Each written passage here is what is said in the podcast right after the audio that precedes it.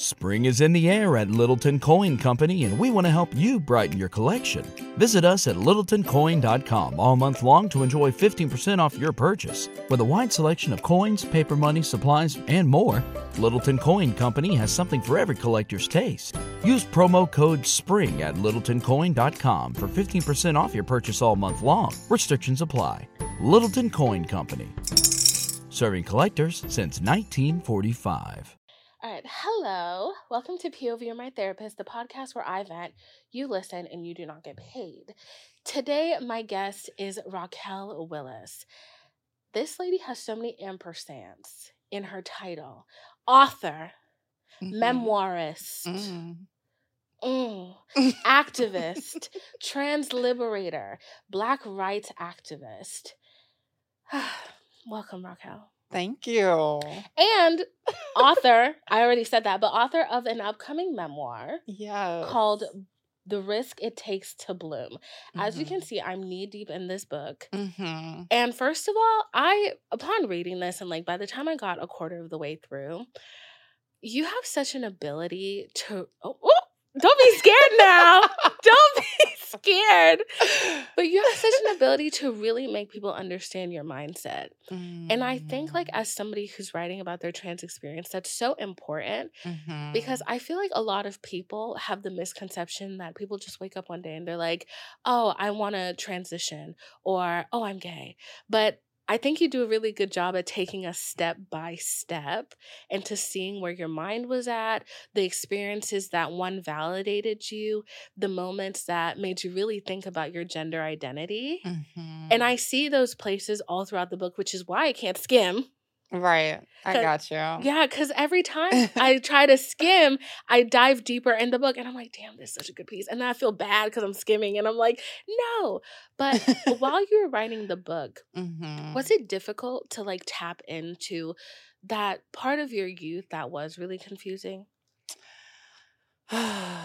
um. Well, you know what's interesting? It wasn't, which is why I'm glad I wrote it at this point. Mm. I'm glad I wrote it like 29 going into 30 because it really started in earnest in 2020, like Mhm. that book writing process.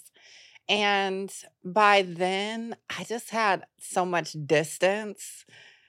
You know, I think as a trans woman, there's for a long time been this feeling, at least for me, and I think a lot of other trans folks, like, I don't want to talk about growing up, I don't want to talk about pre transition because then you kind of feel like people are going to weaponize that against you or say, oh, see, you didn't start your medical transition till you were 20. So you don't know anything about womanhood.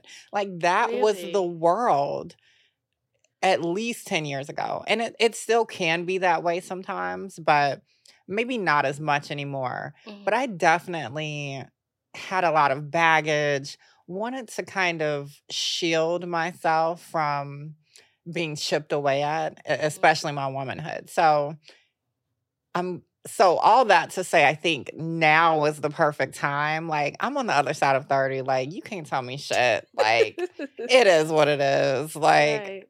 I got to be able to embody authenticity, vulnerability in a different way now because now people in movement see me as like an auntie, right? Or a big sis. Oh, auntie child. I, well, I know, right? Right. But it comes through sometimes. And I just want to be able to like really be about it. Like, yes, I'm a trans woman. Like, it is what it is. Like, Mhm. um, and I want them to be freed up to embrace themselves too. And they really are. I mean, I think Gen Z and a lot of the younger folks, some of these trans teens I've been working on media projects with, they are so unapologetic in a way I definitely was not when they when I was their age. Yeah, like reading Mhm. the book, it was so interesting because when you talk about a lot of your experience, like especially like in high school and then first stepping Mhm. into college, that little bit of freedom, I found myself relating to so much to it because in those ages, there was just this discomfort in your body already. Yeah. And there was especially a line you said about like your um stubble. And I was like, girl, me Ooh. too. because I have PCOS and no way Mm, equating that mhm. to your trans experience. But I remember like being so uncomfortable in my body. And it was so nice, especially when you came out to your mom and reading Mhm. those places. Were you ever afraid of like how your family as a whole would react when you went from being because I know you talk about your experience with your dad and how difficult that was. Mhm. And did you ever feel really hesitant to tell people that you were trans or about the journey you were heading down because of his experience and how different that was from being gay? Um, you know, I think that, hmm, I think by the time I was like realizing that I was trans, I kind, I, it kind of was just like, this is what it is. Like I've arrived, Period. you know. Good. Um, and the beauty of that was that I was 20, Mm. right? 20, 21, um, in college. So I was away from home. So I didn't really feel as beholden to my family's expectations, or at least that was like slipping away. Mhm. And that's kind of what I'm chronicling at that point in the journey. Um, I just couldn't imagine coming out about my gender any earlier than that. I Mm. mean, this was like, and you know this, right? This Mhm. was like the late 2000s, right? This is, we're talking pre Orange is the New Black. So Laverne Cox is still in reality television, mind you Hey. we might have had we had Isis King, which I talk Mhm. about a little bit on America's uh Next Top Model, but and Chaz Bono and like Mhm. people like that. But the trans experience is still very fringe. I mean, the gay experience is still very fringe. I mean, this is also like around the time Glee is coming out. And um, remember, I mean, remember when Glee came out in that pilot, how big of a deal it was Yeah. that like Kurt was Gay. gay? Yes, I remember. That was still so novel. And it was funny because I had been out by t- for like two years in high school by that point, because I think that was like 2009. And so for me personally, it was like, okay, child, like this isn't revolutionary. But for the world, Mhm. That was still new to see a young person being openly gay. That's crazy because I I did not Mhm. think about the timeline. I did not think Mhm. about the year. 2009 was just a lot. A lot. And you think about how media was just so vulgar, like in your face Mhm. and like unkind and like the most pretentious way, the way they talked about women, pop stars, and gay figures. You're right. That like, was the Britney year. The That was the Britney year. That's the Mhm. Britney year. And you know, so crazy, not to get off track, but I read a tweet that said that that week she was going to court for her kids and they were going to drug Mm. test her hair. And that's why she And that's cut why it. she cut her hair. I don't know how true that is because I did see that on the Bird app.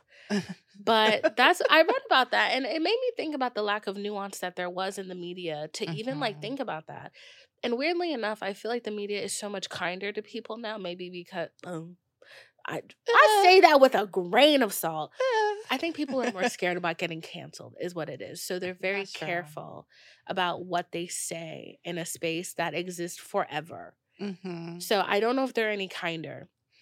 Well, in general, right? Mhm. Because I mean, when I think about being trans now, you know, yes, I can sit here and have this conversation with you, and I'm just like, and I can still be girl next door who's just happens to be Mhm. trans, right? But even Yeah. that is novel still. Yeah. um people don't have any idea like i have so many friends who are black trans women who lead entire organizations right who you know are in school like trying to get a degree or you know working at any other nonprofit right so there's still this idea or there's still this invisibility Mhm. to black trans life in particular that we're just eh, there's this idea that we don't exist outside of these basic ass jokes or social media discourse Mhm. or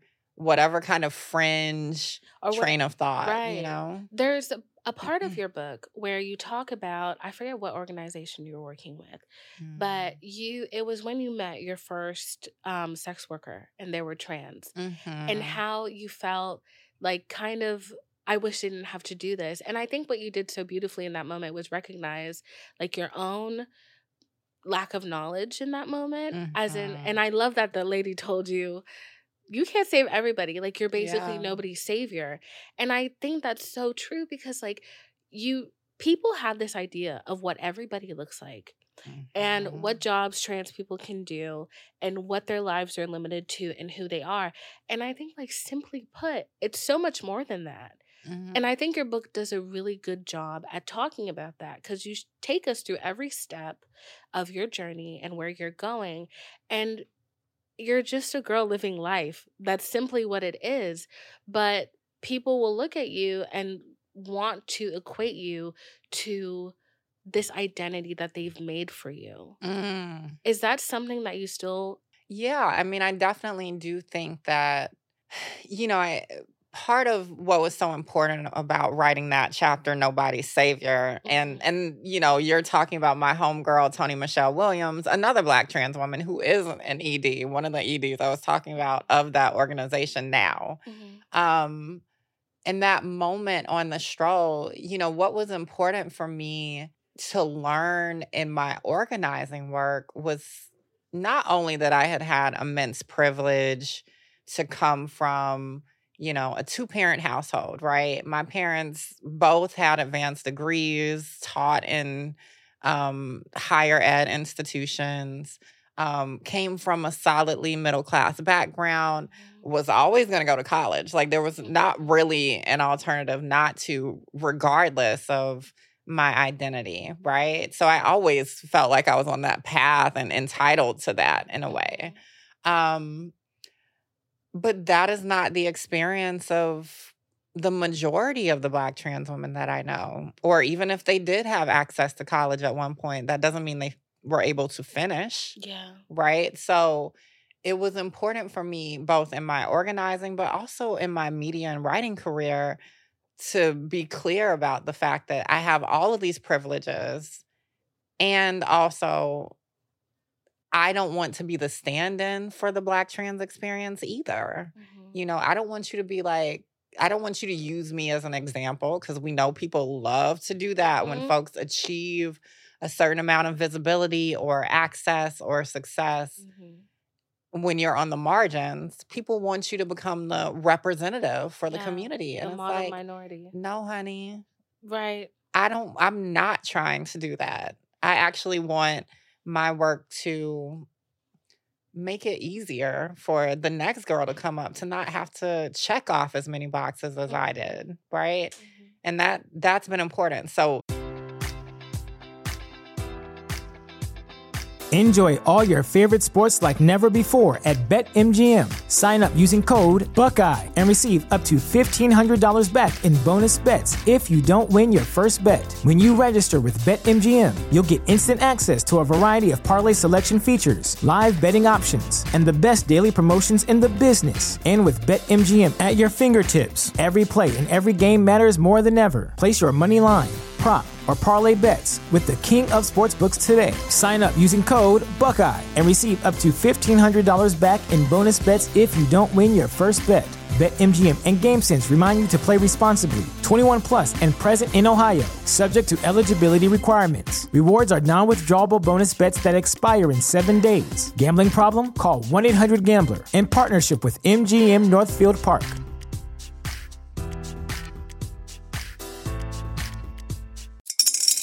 Spring is in the air at Littleton Coin Company, and we want to help you brighten your collection. Visit us at littletoncoin.com all month long to enjoy 15% off your purchase. With a wide selection of coins, paper money, supplies, and more, Littleton Coin Company has something for every collector's taste.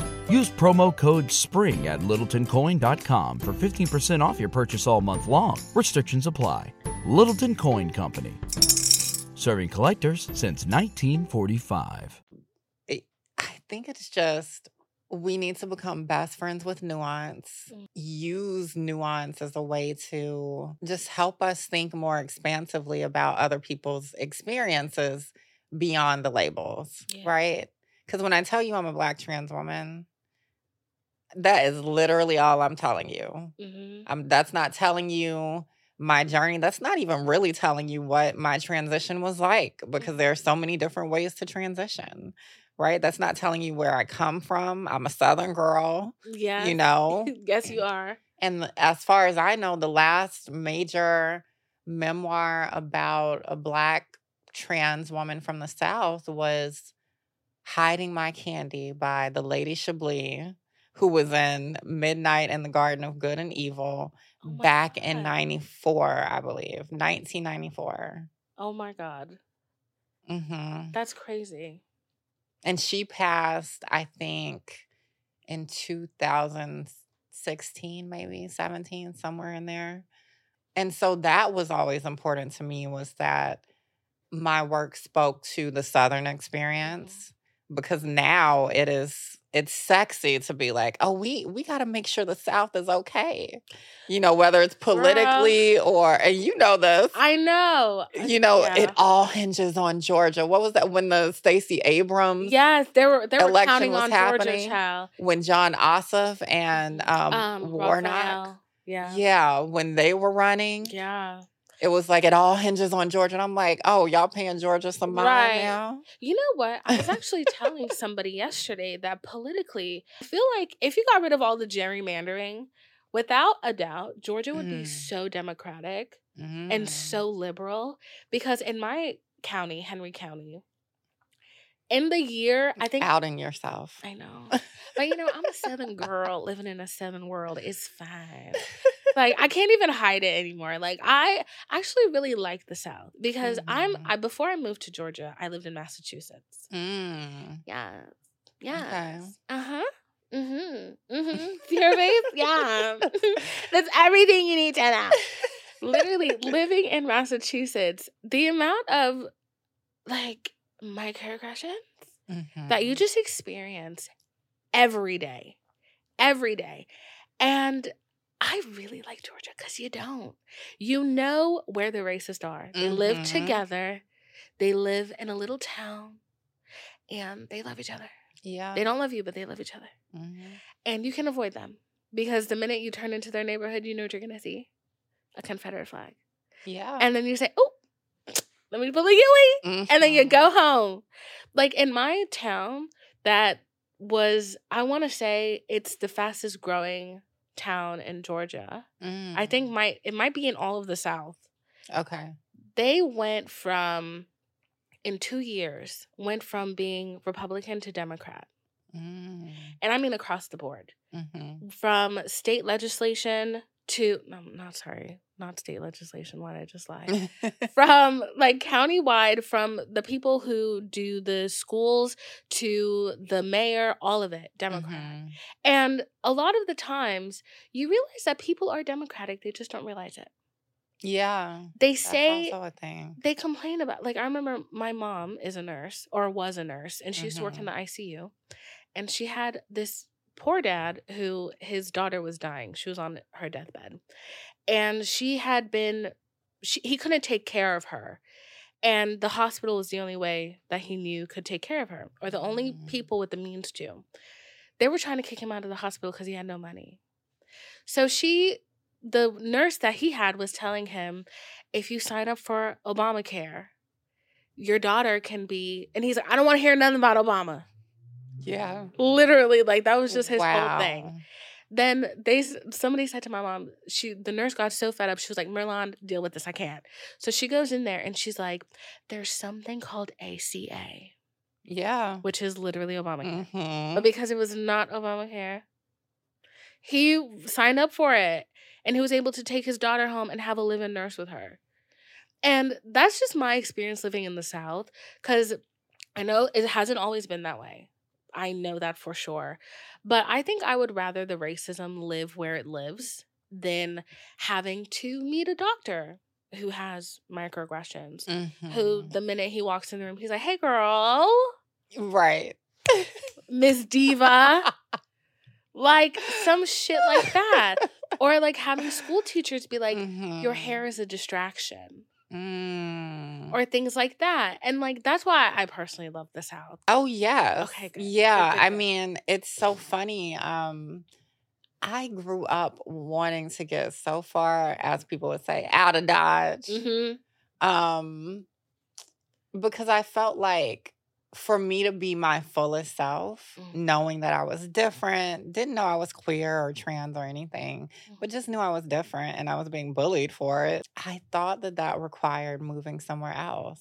And again, thinking about context in the 90s, I mean, Yeah. everything you watched on TV, especially like black media, like Living Single or Martin, or even like Family Matters was like in Chicago. You know, it, Mhm. things were set in like New York or Mhm. San Francisco in general. Like that was it. Um, I mean, like what eh, you didn't really see things set in the South. Mhm. So in my mind, as someone who was always soaking up media, okay, I gotta go somewhere sense. else. And then when I learned that like his, the historical gay meccas are like New York and San Francisco, that added a new layer. Isn't it so crazy that now Atlanta is one of is a black gay Mhm. mecca? Not only like just not only are there gays, but they're black, Yeah. which is so like unheard of. And Mhm. I think like Atlanta on Atlanta, I don't have like I don't like Atlanta for so many different reasons, but I will give her her Why? props. give us the reasons. First of all, These are very silly reasons. okay. But why are we paying six hundred dollars to go to the club and sit on a couch? Why are we doing that? People Why like to stunt? That's true. why is the bottle of Casamigos sixty dollars? Mm. I need actually no, it's not. That's how much it is in the store for like a big one. At the Mhm. club, it's like what five hundred dollars. I just have an issue. I feel like it's a, and it's a very okay. I can't. I'm gonna try not to rant because I I hate this. It's a it's an issue I've noticed in the last two years after the Mhm. pandemic. The food used to be good. Nightlife used to be good. I think people got very money hungry and Mm. there's a lot of socioeconomic political reasons why you know we're in a position for i think when you don't have money when you don't have opportunity to make money through normal routes you almost and then there are people in your face telling you you're just not hustling hard enough Mhm. that you need to get your grind on, you need to make a side hustle. When you're bombarded by that shit, you lose a little bit of morality and you start opening these random fucking hookah bars. these last couple of years is there's so many new restaurants, so many new things, but the Mhm. quality's not there cuz like a lot of people are just trying to make a quick buck. And I'm not the only one with this issue. Have you ever been on um Atlanta restaurant TikTok? no. Oh girl, its business is sh- getting closed down Left and right? left and right. Wow. I mean, I miss Atlanta a lot. Like I miss Really? the South. I think I would move back to Atlanta. You should move back to Atlanta. Um, well, according to you, I shouldn't. I mean, but- the outskirts of Atlanta, okay. not Atlanta, Atlanta. Selfish reasons here. but you know, it's wild for me to think about now because I'm 32 now. To think I was running them streets in Atlanta in my early 20s, which I'm actually so glad that I got to like Mhm. just be, you know, a wild 20 something and I wasn't visible, Mm. you know? Like, you know, I had like some followers on Twitter at that point, but I wasn't visible in the way I am now. Oh, so you could. so I was able to so you was float okay. float under the radar. So I was out here. Oh, period. We love a thought era. Yeah, but it was also a different time. And I Mhm. think, you know, I was very out as gay Mhm. in school and like high school and then going into college from like 14. And then I came out as trans Mhm. around 2021. Mhm. And then I was out as that until I graduated. 2021. No, 20 slash Oh, 21. I'm sorry. My brain. Ages, ages. Okay, No, no, no. I okay, heard so the- I graduated from the University of Georgia in 2013. Okay. Yes. So it's been uh, this has been hot 10 minute. years. It's been yeah. um but when I graduated, and I, you know, and this is a part of the book, I was like, I don't know what the rest of my life is going to look like. Am I going to be out at work? Mm. And then when I realized that I was not going to be able to find a job in New York, because I was trying, but I didn't have an address here. No one was taking my Mm. application seriously. I found my first job in Monroe, Georgia as a newspaper reporter. And be I had to be stealth there, right? So like go in the Mm. closet was not out as queer or trans. Wow. And I think after that experience and then moving to Atlanta about a year and a half later, there was such a desire for me to just experience a Mm. part of my 20s, just like not having to think about my identity all the time. Mhm. And so I share that in the book, and I share this situation with this guy where It's always a I didn't disclose to him at first Oh my god. um, that I was trans. But then we, we had a discussion. Nothing happened before we had the discussion. But um, I shared that because I wanted to be vulnerable about the fact that, like, especially in Black community, Mm. what I would always see when Black trans women, women were murdered is, oh, she must have tricked them Mm. right or why wouldn't you tell somebody or there's there's this entitlement that people have to our Yeah. identities when they think that cis het men's masculinity or identities are on the chopping block or may be called into question any other time people don't want us to talk about our transness Wow. makes them uncomfortable Mm. but when we're talking about desire or we're talking about um, hookup culture or dating or whatever, people feel so entitled to our identities in a way that they don't feel entitled to other aspects of people's lives. Yeah. So, one of the points I make in that chapter with that guy who was feeling away, but then was like ultimately okay, was like, you feel so entitled to my identity because we're meeting randomly, first of all Mm. you didn't care about you know what my std status was since you assumed something physical was going to happen God. you you didn't care about so many different aspects of who i am as a person but you're going to hang your hat on my transness Mhm. because you think you being attracted to me and not understanding that is a problem and you think that i'm threatening your masculinity or your your heterosexuality which is all kind of tied up together So these days, how do you go about that? Like, I don't Mhm. know your relationship status, but like, Yeah. if you are you single i am single i mean you know i'm and ready to? i'm go? dating Okay, dating. we have a few prospects we'll see who wins oh, we're building the roster. yes Period. Period.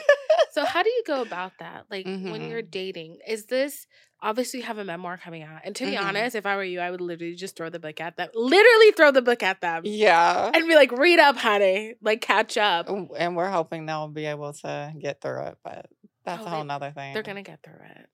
They're gonna because it's good writing. It well, really thank you I don't know why you look so skeptic every time I say that. It is good writing. thank you Because it's transformative in so many ways. And I mean like the words itself on the page. Mhm. I think people, I think honestly, people who have trans children who might not understand, this would be a good book to read.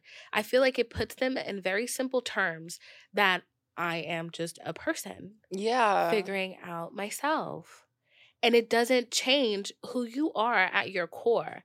There's Mhm. so much that, like, looking as an outsider at Black masculinity Mhm. and having to date within Black masculinity yeah and like deal with like my I don't know my dad or I don't know him, but I do know his best friend Mhm. who, because of my father's shortcomings, has this man doesn't show up for anybody, but he will show up for me. yeah And that is the only positive aspect of masculinity that I have to like grasp onto. Mhm. And seeing like your experience with a father who was very loving, yeah who was, and but still the only time that you really felt that you could step us like not really care about how your masculinity was seen in his eyes was when he When was di- passed, yeah, it was when he passed like that's such that's such a shame because they didn't get Mhm. to know you in your full bloom Yeah. these days when you think about that do you ever wonder how your relationship with your dad would be like now Oh, absolutely. I mean, I've had so many times over the last several years where I've been like, will my dad even recognize me on the street if we if he was like beamed back to earth and we passed each other? Um, would he have been able to evolve like the rest of my family? Would my family have evolved, right? Because also in our families, often so much of the affirmation or the acceptance Mhm. comes from the example set by the patriarch or the matriarch, right? Mhm. Um, and if they don't set that example, that can have devastating Effect. effects on your relationships with everyone else in your family. So I do think about that a lot. I and I like to give him grace. Mhm. I mean, literally, he passed in 2011. So it's been 12 years. Mhm. And I've clearly changed a lot in 12 years. So I the way that I make it through is trying to give him grace that he would have evolved to. Um and I think what I most hope people take away from my discussion about my relationship with him was to your point. I mean, he was a loving father, right? And he was present. He was everything that, you know, people claim black men and black fathers aren't and can't be, Mhm. right? Mhm. And a lot of his love was corrective because it was about protection Mhm. because he knew what space was there for me as at that time someone being raised as a young black boy Mhm. to deviate from respectability Mhm. and i have this chapter in there called for women who had a boyhood because That's so funny. that's another thing too though right is that as a trans woman it has been a journey for me to get to a point where i can share about my boyhood Mhm. even though i never felt at home in that space of being seen as a boy that's how i was raised right and so it feels early and i don't know where that conversation goes but there is a discourse to have that like there is a shared boyhood, right? That tra- I think black trans women, many of us share with like black cis men Mhm. of all stripes, right? Yeah. So it's always interesting when you know so you don't see it as much now, but there was like a point online where anytime people would talk about black women or black trans women in particular experiencing violence or being murdered, people would want to reorient the conversation around black men, right? Or Mhm. black men and boys, which is an important conversation, right? But it's not the only conversation. And I think it's also interesting too, and I talk about this later in the book, because there's so much mourning throughout the book. Mhm. And some of that is personal, just with my father, Mhm. but some of it is like mourning young trans teens who died by suicide, right? Or mourning black people who were killed by the state, right? Mhm. Or mourning black trans women who were killed by men in our communities. Yeah. But that mourning for me is all tied together. So I can't separate it out. So it's particularly hurtful for me when there are black cis people who are like, who don't care about black trans life, or there are black cis het people who don't care about black queer lives, right? Who don't care about the Shay siblings Mhm. right?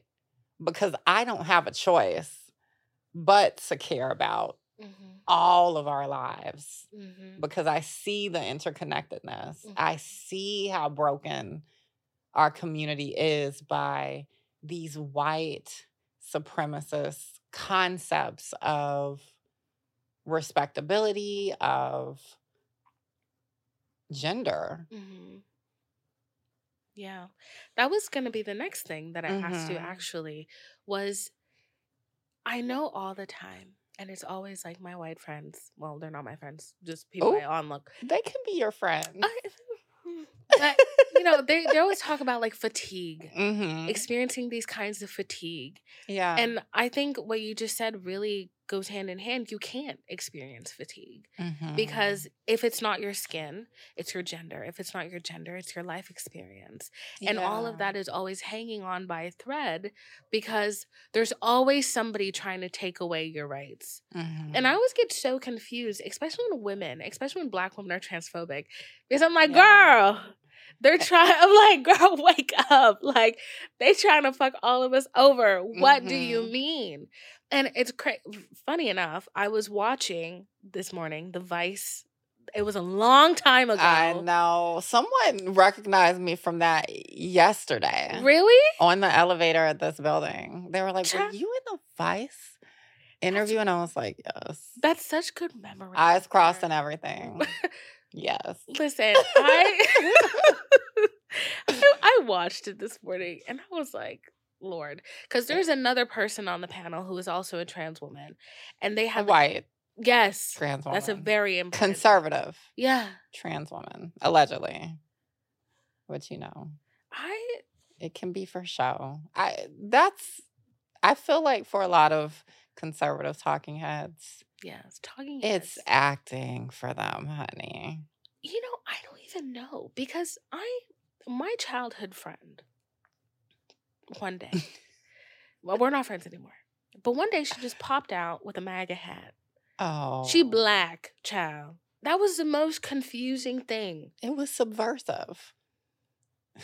Like, and and knowing her Mhm. before she made that decision, I know that she would never agree with me if I said it. But knowing her and having had countless sleepovers, talking about our deep dark fears and crying and sliding down the wall, throwing up, all of it, I know that her need for this conservative life, this married to a MAGA pro, all of it. So she's like a reverse Ginni and Clarence Thomas. Yes, Okay. that took me a minute. to I know, sorry. I had to Yeah, think, yeah. I had there to- were layers. I had. I had to go through the Rolodex of okay. Okay. what do these people look like, but knowing her, no, I know that like it stems from a place of not accepting the self Mm. and experiencing the whole time I was watching that, and that every time that lady opened her mouth, I was like, you want. There are people who want to just remove themselves from their experience Mhm. and they have such a hard time and i think so much spite towards i feel like she had a lot of spite that she was not born assigned female Mm. that's what i felt like and i Yeah, that's real. and i felt like that spite translated into she needed and i don't know the psychological terms are nothing but she needed to I don't know. I felt like she was judging herself before anybody judged her. And that's why she pivoted a lot of her aggression towards Jamie. I don't know if you remember, but they were non binary. yes. oh, Yes. And there was, I was like, damn, you a grown ass lady, you picking on somebody. But you know, that's it's so good you bring that up because there have been discussions within trans community over the last at least a year. I mean, and these aren't new, but it's been happening more on social media, particularly of trans women who you know, are cis assumed in their everyday life, like don't have to be out um saying that oh well non-binary people are making it harder for me because people see you and they're then they're confused about what I am and I'm like honey that's exactly like cis women Yeah. who say that trans women are making it harder for people to know who, who women are. And it's like, that is such a foreign idea to me because for one and to to your point a second ago and I've never really thought about this but I've never had this desire I won't say that. I think as a kid I definitely was like I wish I had I was just born a girl or I wish I could just wake up and be a girl. Mhm. Like I definitely had those thoughts as a kid and I talk about that in the book. But I think by the time I realized my transness had language and tools to identify what had been going on, I didn't I don't see my trans experience as lesser. Mhm. That is foreign to me. I actually see I, transness as brilliant and beautiful and powerful because I really had to be about this shit Yeah. to show up authentically in this life, Mhm. to grab my life and own it and claim it and say, this is the life I actually want. This is the life I actually deserve. And I think a lot of cis people could learn a lot from that because, as much as people like to say that trans people are confused about who we are and going through some things, honey, cis people are in a gender crisis. cis people are online day in and day out complaining about, oh, am I the woman in the relationship or the man in the relationship? Complaining about their children liking things that they shouldn't because they're a certain gender or being raised as a certain Mhm. gender, let's be clear. Having gender reveals that are causing wildfires. I literally was know, about to say like- wildfires. this obsession with gender that cis people claim that trans people have is actually a projection. Th- The thing for me is that I just want more more cis folks to just listen. To Yeah. listen, to learn, to commit to unpacking Mhm. your trauma because inevitably you have some trauma around the cis hetero patriarchy, just like you do around white supremacy Mhm. and maybe whatever else. Earlier, you talked about for women who Mhm. had a boyhood. Yeah. One of the things I wanted to ask you Yeah. was because you transitioned later in life, and That it's so funny to me to think that later in life, is 20 and 21 was later in life that's crazy because I felt like that.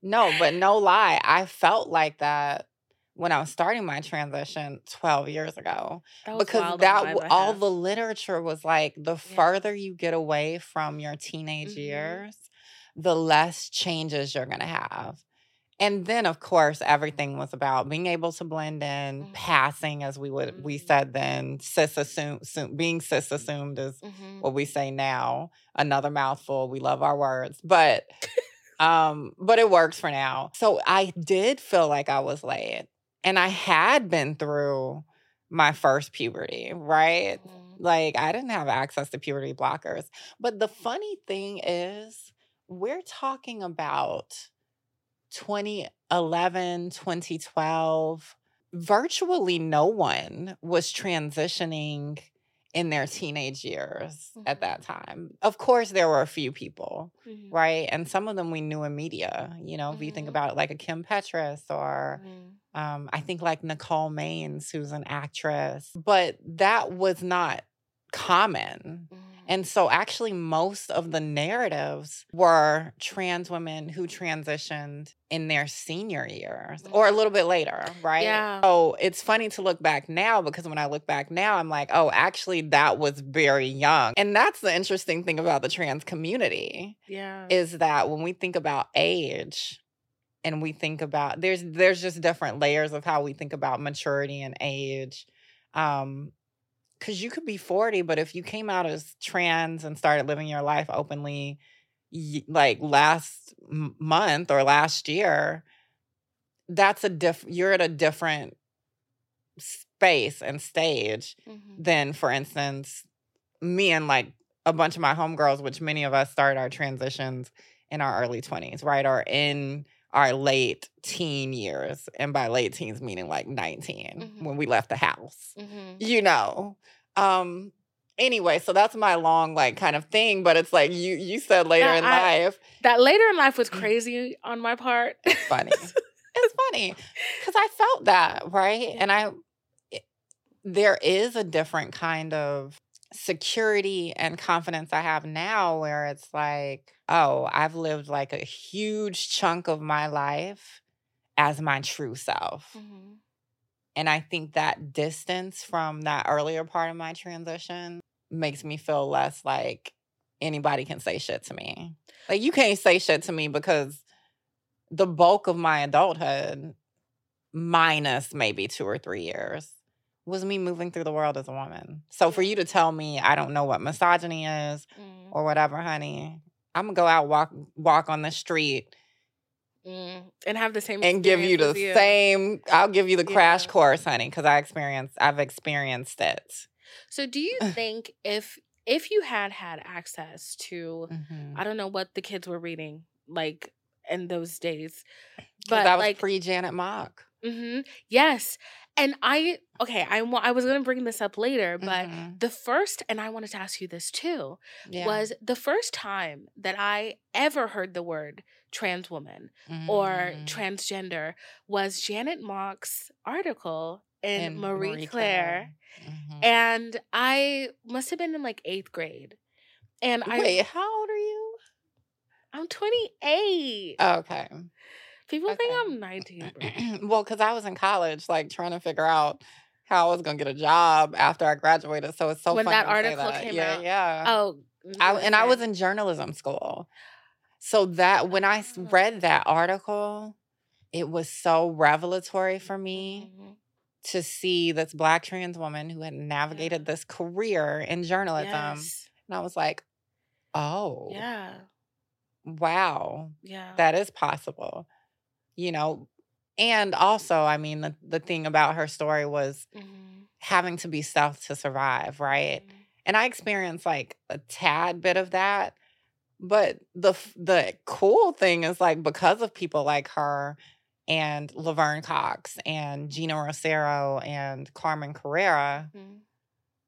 it wasn't so impossible Mhm. for me to tiptoe out of the stealth closet and have a career where I could be openly myself. Yeah. If you had had access to that Janet Mock article when you were Mhm. like eight, nine, or something similar, and you had a, you knew you could get access to like um hormone blockers, what have you.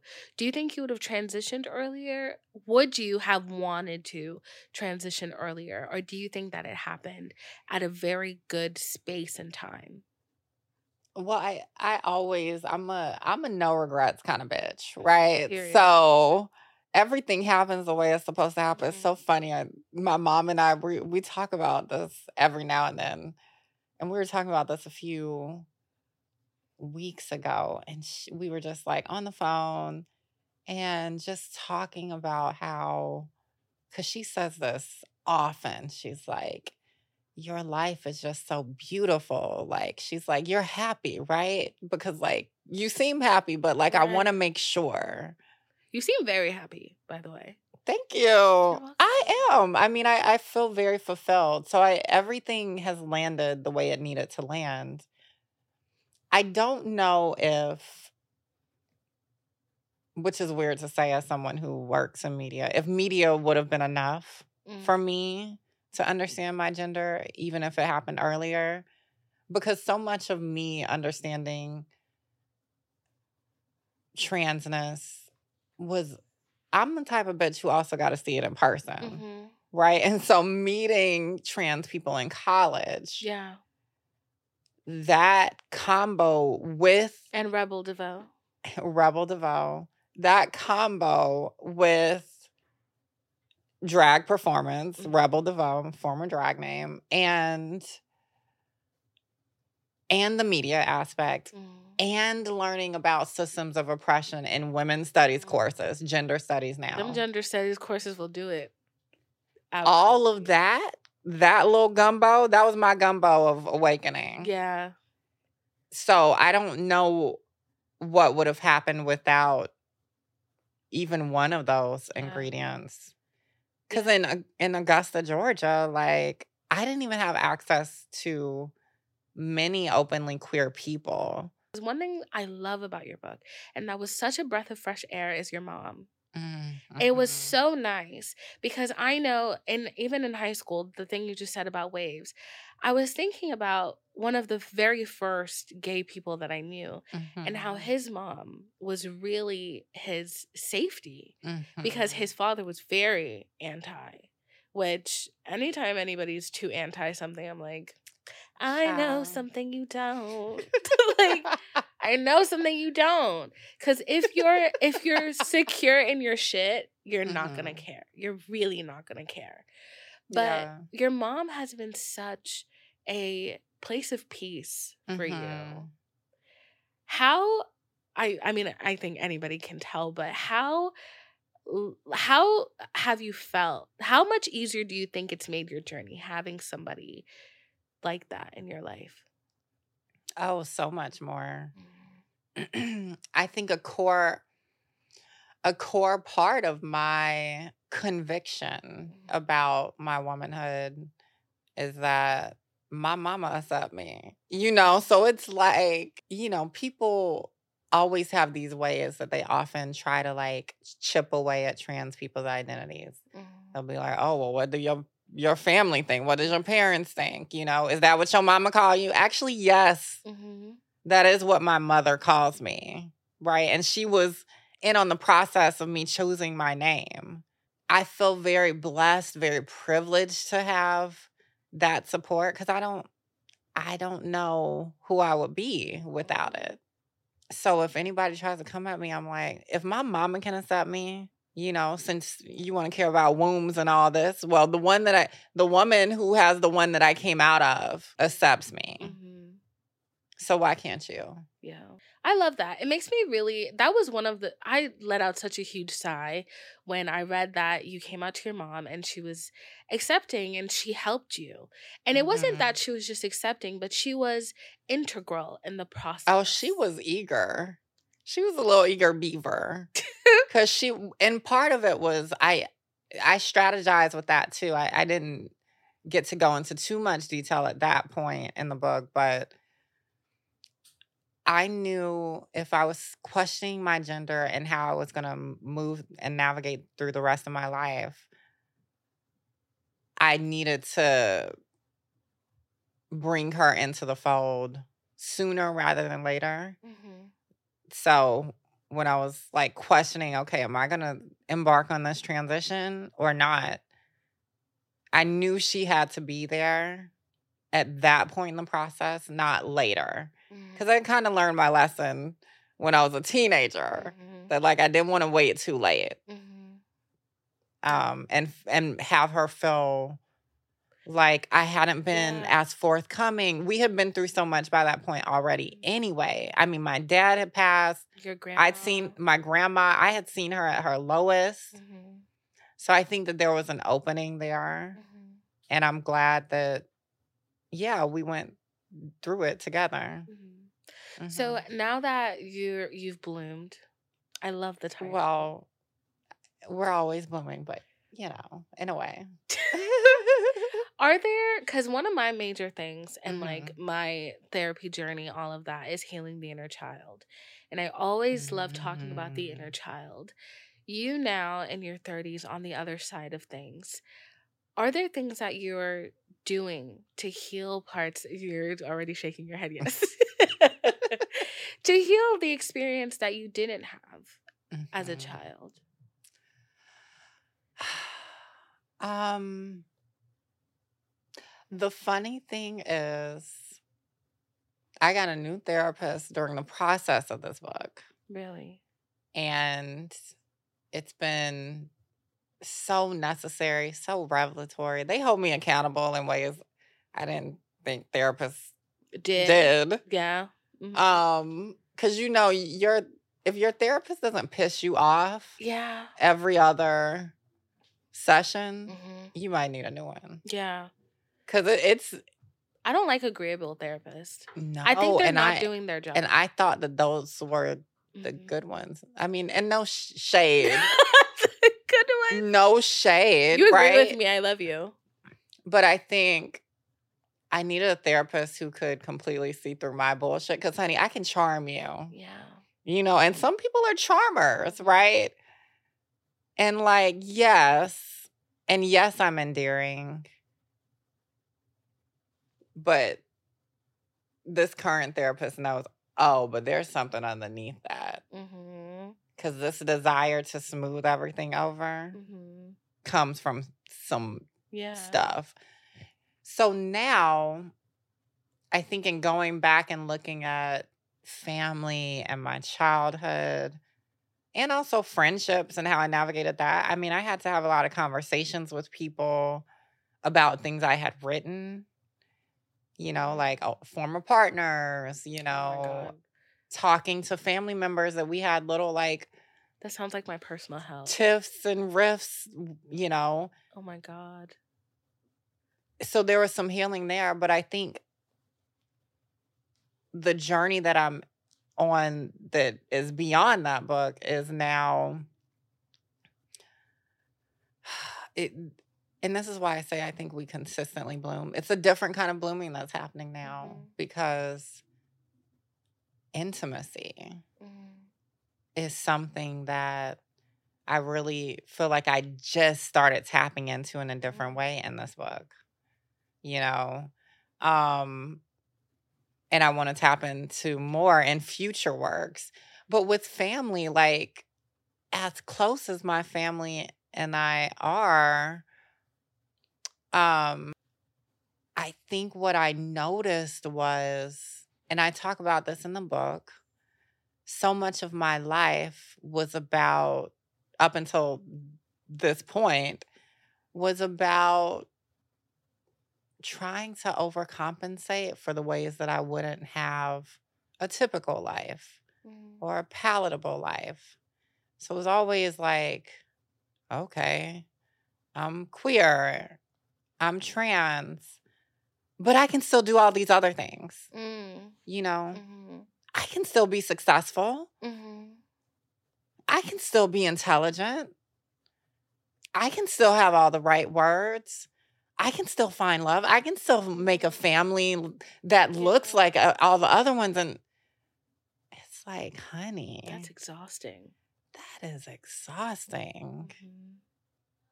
And why is it like a despite Yeah. these things that make you so brilliant and unique and beautiful and engaging.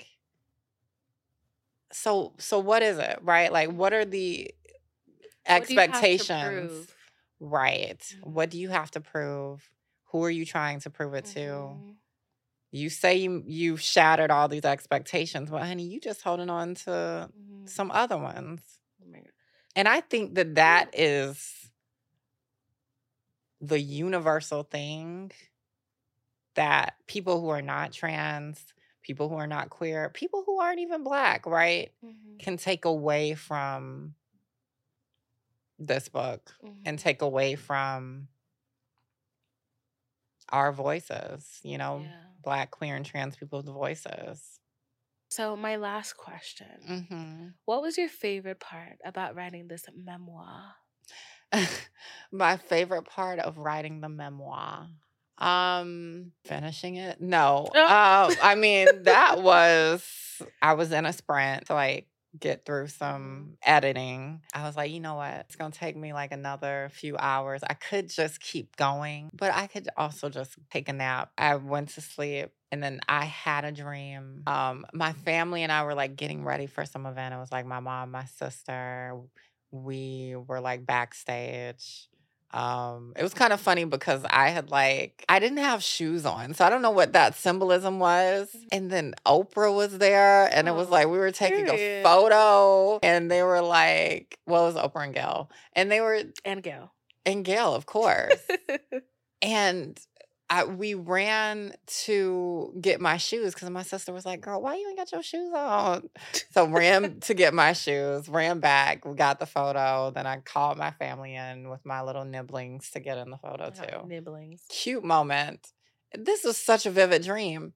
Then after that moment, we were backstage at, at some show. I, I don't know if I was like getting ready to speak or something, but my family was there. I look over to the to another random stage that's like in the back that only I can see. Mhm. My grandma is on that stage and she looks young and she's like wearing this like 1950s dress with this like big bow in the back and it's like chartreuse and her hair's done up and she's just smiling widely and like waving to the crowd, living her best life. And I saw my dad and he's like walking over. Um, but I'm the only one that can see them. So I'm very aware Mhm. that they're not like alive again. Mhm. Like I'm basically seeing ghosts. Mhm. I'm like, Dad, tell me what to tell mama. Cause I, I have this feeling that like something this is gonna disappear in a 2nd Mm. I don't know if I knew it was a dream, but it felt like that.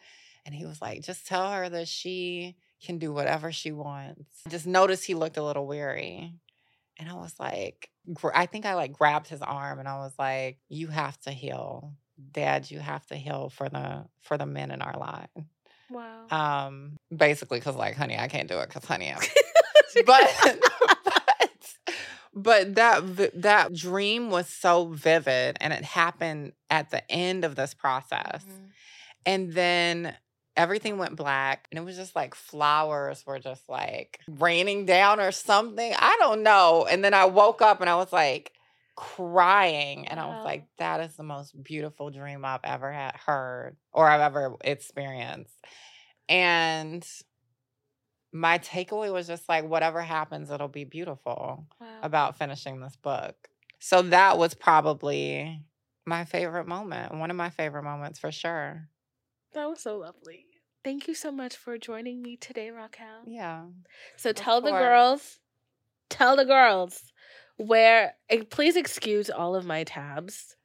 You can get The Risk It Takes to Bloom on Life and Liberation, available wherever you get your books on November 14th, 2023. Definitely support Black owned bookshops. Yes. Women owned bookshops, queer and trans owned bookshops. Thank you for joining me. of course. Thank you for having me. Spring is in the air at Littleton Coin Company, and we want to help you brighten your collection. Visit us at littletoncoin.com all month long to enjoy 15% off your purchase. With a wide selection of coins, paper money, supplies, and more, Littleton Coin Company has something for every collector's taste. Use promo code SPRING at littletoncoin.com for 15% off your purchase all month long. Restrictions apply. Littleton Coin Company. Serving collectors since 1945.